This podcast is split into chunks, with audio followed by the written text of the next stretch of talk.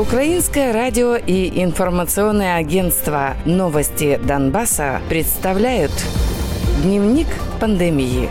Донбасс. На подконтрольной властям территории Донецкой области из-за коронавирусной болезни умер еще один человек. Новой жертвой стала 64-летняя жительница Великоновоселковского района. Кроме того, за прошедшие сутки в области зафиксировали антирекорд по количеству заболевших COVID-19 – 133 человека. За все время исследований на подконтрольной Украине части Донеччины коронавирус зарегистрировали у 2767 человек. Из них 1470 пациентов выздоровели, а 53 умерли.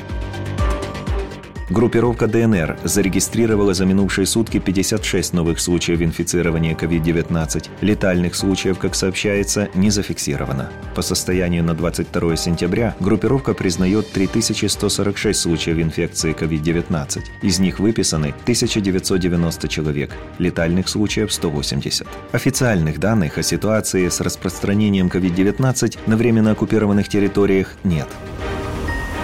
В Луганской области за минувшие сутки выявлено 26 новых заболевших коронавирусной болезнью. Летальные случаи зафиксированы в Северодонецке и Беловодском районе. Возраст умерших – 49 и 50 лет. Причина смерти – пневмония, вызванная коронавирусом. Всего на подконтрольной Украине части Луганщины выявили 843 случая коронавируса. Из них выздоровели 443 пациента, 6 человек умерли.